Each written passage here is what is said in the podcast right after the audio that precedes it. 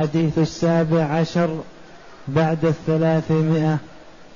عن أم عطية رضي الله عنها أن رسول الله صلى الله عليه وسلم قال لا تحد امرأة على ميت فوق ثلاث إلا على زوج أربعة أشهر وعشرا ولا تلبس ثوبا مصبوغا إلا ثوب عصب ولا تكتحل ولا تمس طيبا ولا شيئا إلا إذا طهرت نبذة من قسط أو أظفار.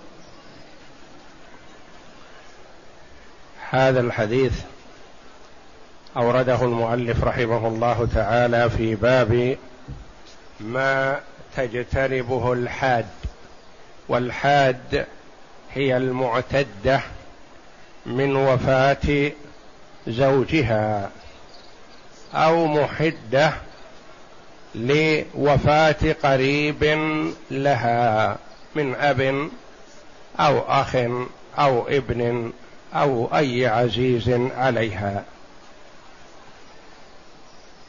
عن أم عطية أم عطية هذه رضي الله عنها من فقيهات الصحابة تروي الأحاديث التي تتعلق بالنساء كحديث الحيض.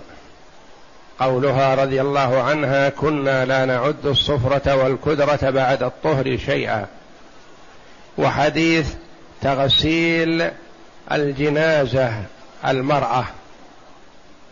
وحديث زيارة النساء للقبور وأن النبي صلى الله عليه وسلم منعهن من ذلك. فهي رضي الله عنها تروي الأحاديث التي تتعلق بالنساء. عن أم عطية رضي الله عنها أن رسول الله صلى الله عليه وسلم قال لا تحد امرأة على ميت فوق ثلاث. دل على أن المرأة لها أن تحد على أي ميت ثلاثة أيام فأقل ولا تزيد عن ثلاثة أيام. يعني تحد على موت قريبها من أب أو أخ أو ابن أو أي قريب لها أن تحد ثلاثة أيام فأقل. والحداد كما سيأتينا هو تجنب الزينة. لها أن تجتنب الطيب والزينة وغير ذلك هذه الأيام آه، من باب تطييب خاطرها بترك الزينة لأجل الوفاة. قال إلا على زوج أربعة أشهر وعشرا. لا تحد أكثر من ثلاثة أيام على أي قريب إلا على زوج أربعة أشهر وعشرا. وهذه هي عدة الوفاة لمن لم تكن حاملا. أما إن كانت حامل فكما تقدم لنا في حديث سبيعة الأسلمية أنها تتم عدتها بوضع الحمل. لو وضعت الحمل بعد وفاة زوجها بساعة خرجت من العدة. وانها حبلى مثلا وتوفي زوجها ثم لما علمت بالوفاة تأثرت لهذا فوضعت الحمل. الذي في بطنها فتخرج في هذه الحال من العدة. وأما إذا لم تكن حامل فعدتها أربعة أشهر وعشرة أيام.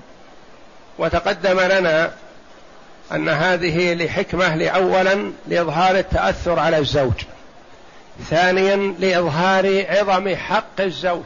وأن حق الزوج أعظم من حق الأب والأم وأي قريب. لأن النبي صلى الله عليه وسلم قال لو كنت امرا احدا أن يسجد لأحد لأمرت المرأة أن تسجد لزوجها لعظم حقها عليها.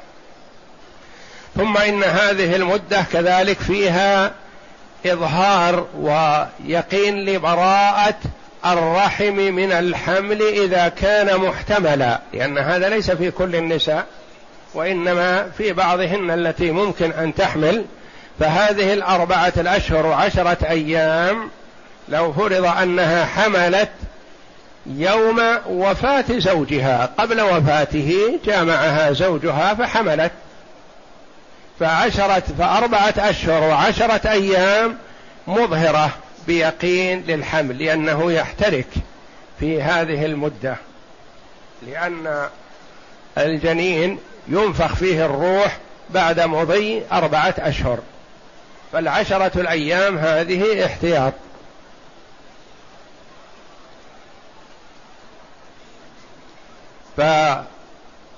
فالحكمة من تحديد هذه المدة لما تقدم.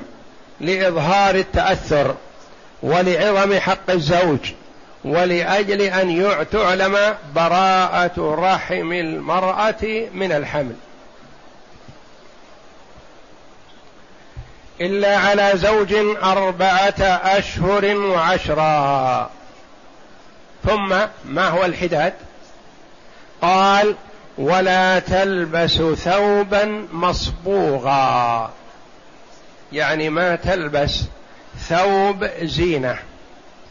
ثوب مصبوغ لزينته. مصبوغ بورس أو زعفران أو أي لون من الألوان الجميلة التي تميل إليها النفوس. إلا ثوب عصب. ثوب العصب هذا مصبوغ فهو مستثنى من المصبوغات. وهذا كما قال أهل اللغة العصب. هذا يعصب غزله يعني يعقد عقد جيد ثم يصبغ بلون من الصبغ. فإذا كان معقودا وغمس في الصبغ فبطبيعة الحال يكون بعض الخيط مصبوغ وبعض الخيط ليس فيه صبغ فيكون ملون. فيه أكثر من لون. فهذا مستثنى من المصبوغ يجوز للمعتدة أن تلبسه. إلا ثوب عصب ولا تكتحل لأن الكحل زينة. ومن أحسن أن أنواع الزينة الكحل لأنه يجمل العينين وفي جمال العينين جمال للوجه. ولا تكتحل ولا تمس طيبا. لأن الطيب يدعو إلى تحرك الشهوة منها ومن غيرها والميل إليها. ولا شيئا يعني شيء من الأشياء التي ترغب في النظر إليها ترغب في التقدم بخطمتها. ترغب في الجماع ونحو ذلك. إلا إذا طهرت يعني من نفاء من حيضها لأنها تمر عليها الحيض إذا كانت من ذوات الحيض متكررة. إلا إذا طهرت نبذة يعني قطعة صغيرة شيء يسير من قسط أو أظفار. القسط والأظفار هذه أنواع من أنواع الطيب التي تزيل الرائحة وليست هي بحد ذاتها قوية في الشم في شم الطيب منها وإنما تزيل الرائحة ورخص لها في أن تجعلها في فرجها تتتبع بها مواضع الدم من أجل الطهارة وإزالة الأثر أثر الحيض الكريه الرائحة الكريهة. ومكان هذا ليس مكان تجمل ولا مكان إظهار طيب وإنما من أجل إزالة الرائحة الكريهة التي تنبعث من أثر الحيض. إلا إذا طهرت نبذة من قسط أو أظفار. هذه أنواع من أنواع البخور أو أنواع الطيب التي تزيل أثر الرائحة الكريهة. اقرأ. العصب ثياب من اليمن فيها بياض وسواد. والنبذة الشيء اليسير. والقسط العود أو نوع من الطيب تبخر به النفساء. ومثلها الحائض. نعم.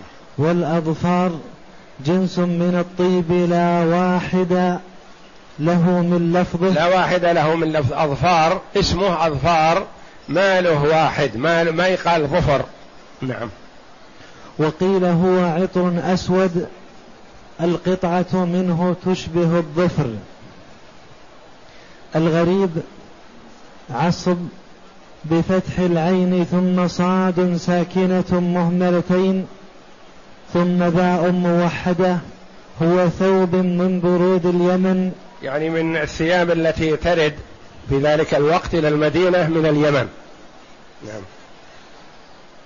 يسوى غزله ثم ينسج مصبوغا فيخرج موشحا يعني يصبغ قبل نسجه وهو خيوط بعد عصبه بعد إحكامه ربطه عقده عقد جيد فيصبغ فيظهر الصبغ على بعض الخيط دون بعض.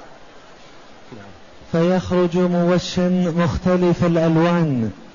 موشى يعني ملون لون ولون. نعم. نبذة بضم النون وسكون الباء.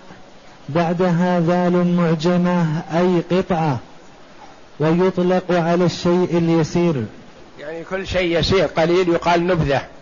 نبذة قليلة من أي شيء؟ نعم. قسط بضم القاف وسكون السين المهملة.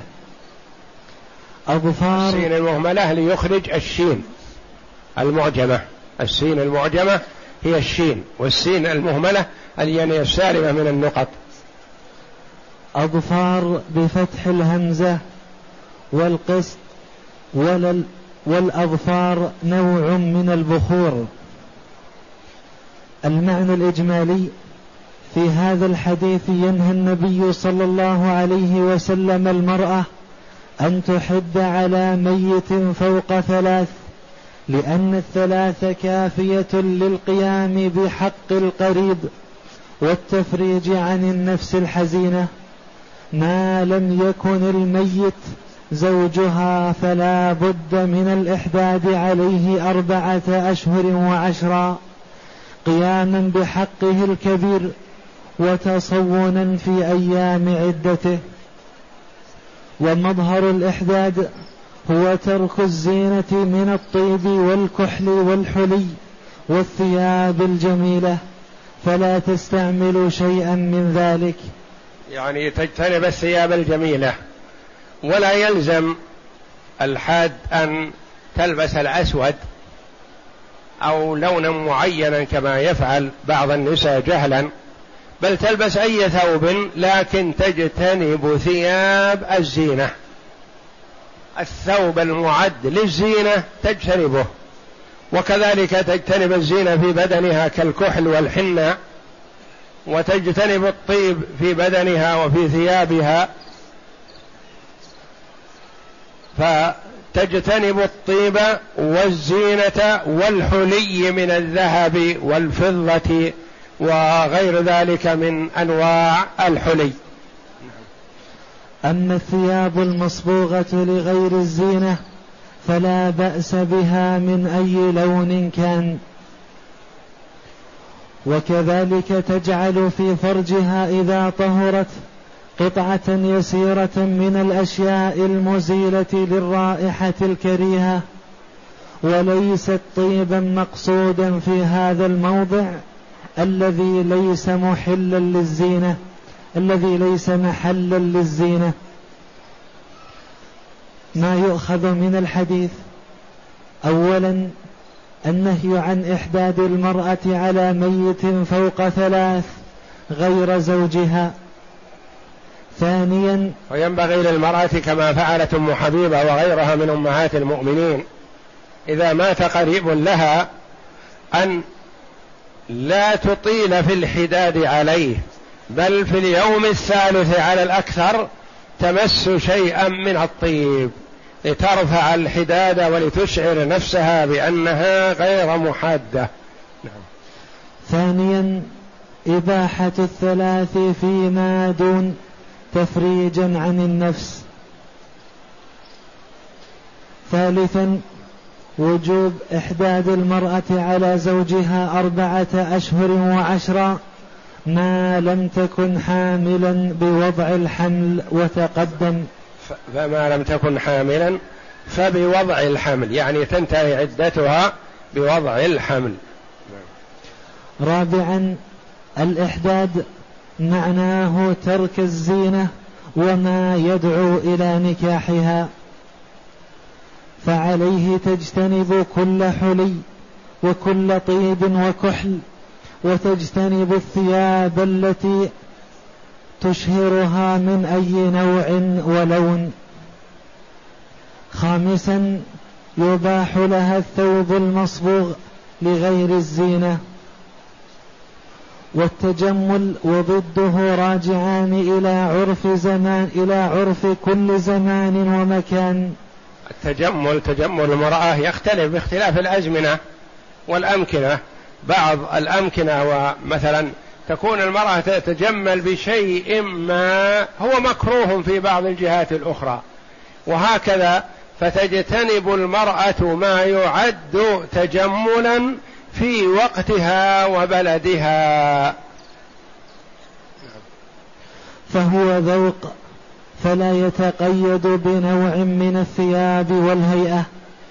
فقد قال شيخ الإسلام رحمه الله المعتدة عن وفاة تتربص أربعة أشهر وعشرا وتجتنب الزينة والطيب في بدنها وثيابها وتلزم منزلها تلزم منزلها يعني تجلس فيه ولا تفارقه إلا لضرورة نهارا للحاجة الماسة لها وليلا إلا لضرورة. فلا تخرج بالنهار إلا لحاجة ولا بالليل إلا لضرورة. مثلا يجوز لها أن تخرج بالنهار مثلا لمراجعة المستشفى والطبيب. وتخرج في النهار مثلا من أجل كتابة العدل أو المحكمة لكتابة توكيل أو غرض من الأغراض ونحو ذلك. يعني الأشياء التي تحتاج إليها وتتوقف على خروجها لا حرج. أو تحتاج شيء من السوق مثلا وتستحي أن تكلف به غيرها مثلا فترى أن تخرج لشراء هذه الحاجة التي تخصها فلا حرج عليه يكون الخروج نهارا لا ليلا فخروجها في النهار أخف وأسهل من خروجها في الليل. فتخرج في النهار للحاجة ولا تخرج في الليل إلا لضرورة. نعم. ولا تلبس الحلي ولا تختضب بحن ولا غيره ولا يحرم عليها عمل ولا يحرم عليها أي عمل من الأعمال مثلا؟ زراعة أو خياطة أو عمل ما مثلا في بيتها في مكانها لها أن تعمل. تخرج مثلا إلى آه، حوش منزلها تصعد إلى السطح ونحو ذلك. كل هذا لا بأس به خلافا لما يظنه بعض النساء جهلا أن المعتدة ما تخرج إلى الحوش ولا تصعد إلى السطح ولا تبرز للقمر ونحو ذلك. هذه ليست من الشرع. وإنما تلزم بيتها وأي عمل كانت تعمله قبل وفاة زوجها داخل منزلها تعمله. كذلك مخاطبة بعض الرجال الذين لا ريبة في مخاطبتهم كأن تخاطب مثلا أخ زوجها أو ابن أخ زوجها أو خال زوجها أو عم زوجها لغرض من الأغراض أو من أجل الأولاد أو من أجل طلب شيء ما لا حرج في هذا. وتجلس معه لكن لا يكون خلوة كما هو قبل الحداد. لا حرج أن تجلس مع أخي أو إخوان زوجها أو عم زوجها أو خال زوجها كما كانت تعمل حال حياة زوجها لكن لا يحصل خلوة بينها وبين أجنبي كما هو الحال قبل وفاة زوجها. وترد على التلفون وتكلم من في الباب ونحو ذلك لا حرج. كل شيء لا ريبة فيه ولا محذور فلا بأس بعملها أو مباشرتها إياه ونحو ذلك. ولا يحرم عليها عمل من الأعمال المباحة ويجوز لها سائر ما يباح لها في غير العدة. من كلام من تحتاج إلى كلامه من الرجال إذا كانت متسترة أو كانت مثلا عند الطبيب تكلم الطبيب أو تكلم القاضي أو تكلم كاتب العدل لا حرج ولا بأس بهذا. وهذا الذي ذكرته هو سنة رسول الله صلى الله عليه وسلم الذي يفعله نساء الصحابة إذا مات أزواجهن هذا كلام شيخ الإسلام ابن تيمية رحمه الله. انتهى. نعم. انتهى كلامه. سادسا يباح أن تضع في فرجها بعد الطهر هذا المشابه للطيب لقطع الرائحة الكريهة. والله أعلم. وصلى الله وسلم وبارك على عبده ورسول نبينا محمد وعلى آله وصحبه أجمعين.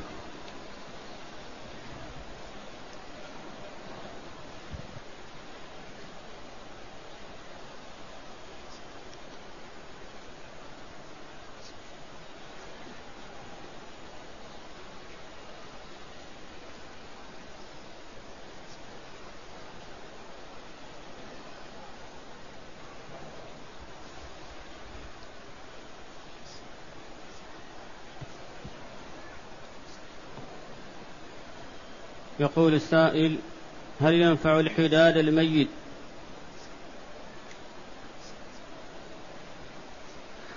ما ورد أن الحداد ينفع الميت في شيء وإنما هذا شيء شرعه الله جل وعلا على لسان رسوله صلى الله عليه وسلم على المرأة لتظهر التأثر من فقد زوجها ولحكم ومصالح عديدة منها ما نعلمه ومنها ما لا نعلمه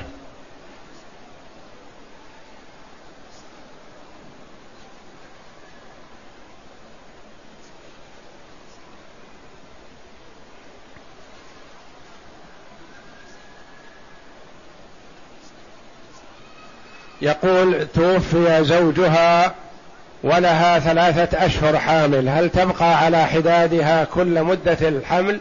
نعم. الحداد مع مدة العدة. فإذا كانت عدتها ساعة انقضت عدتها وحدادها بانقضاء العدة. وإذا كانت عدتها سنة أو أكثر من هذا فكذلك تجتنب الزينة هذه الفترة لأن الحداد في زمن العدة.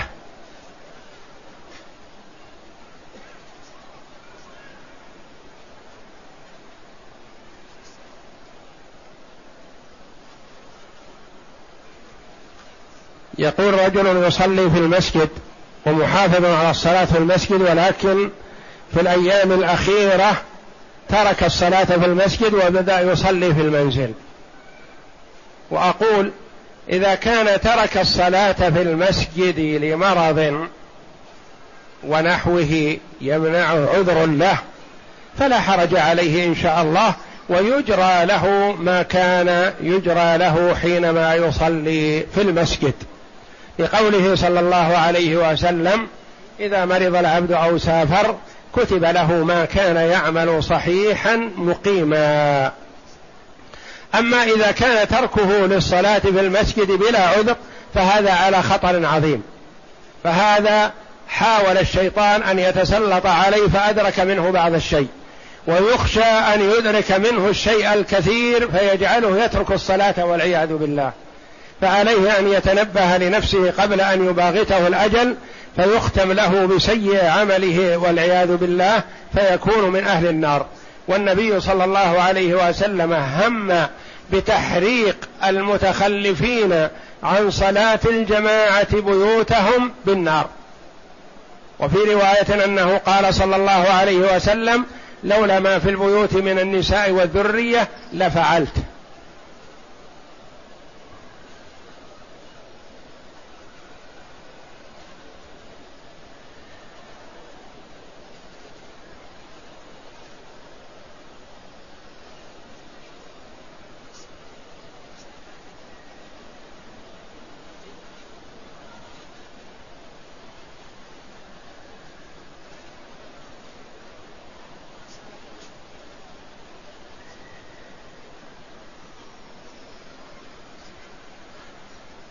يقول مقيم في مكة ذهب إلى جدة في عمل وفي نيته العمرة فهل يحرم من جدة؟ الجواب نعم يحرم من جدة ومن جدة ليست ميقاتا وإنما هي ميقات لأهلها ولمن جاء إليها بغير قصد العمرة فنوى العمرة منها فإنه يحرم منها لأن من جاء إلى مكان ما ما قصد عمرة ما يلزم أن يحرم من الميقات. فإذا نوى العمرة حينئذ فيحرم من المكان الذي هو فيه.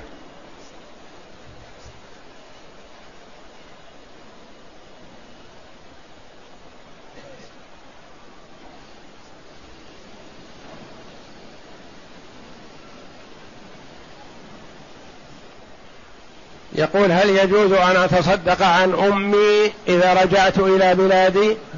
الجواب نعم. التصدق عن النفس أو عن الأم أو عن الأب أو عن القريب هذا مما يصل ثوابه بإذن الله. لأن سعد رضي الله عنه جاء إلى النبي صلى الله عليه وسلم فقال يا رسول الله إن أمي افتلتت نفسها وأظنها لو تكلمت تصدقت فهل ينفعها أن تصدقت عنها؟ فقال نعم فتصدق سعد رضي الله عنه عن أمه.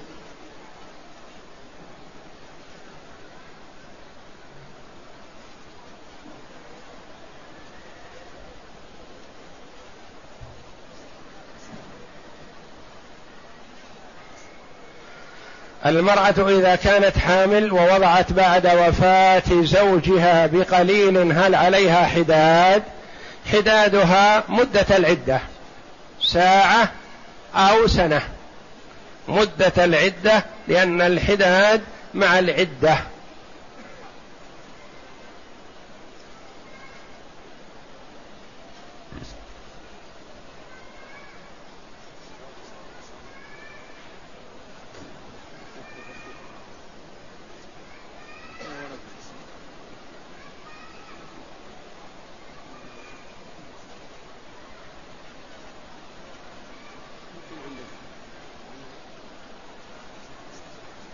يقول هل البسملة آية من كتاب الله؟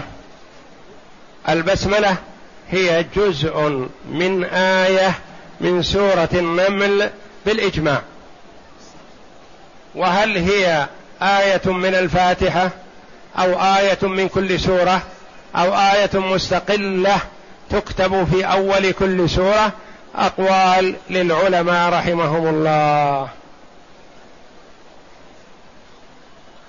هل يحاسب المسلم على الظن السيء بإخوانه إذا لم يتكلم أو يعمل؟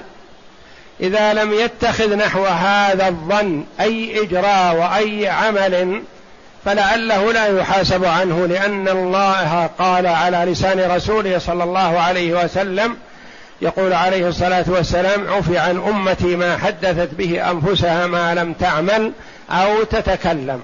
فإذا عمل نحو هذا شيء أو تكلم به فإنه يحاسب عليه. والله أعلم. وصلى الله وسلم وبارك على عبده ورسول نبينا محمد وعلى آله وصحبه أجمعين.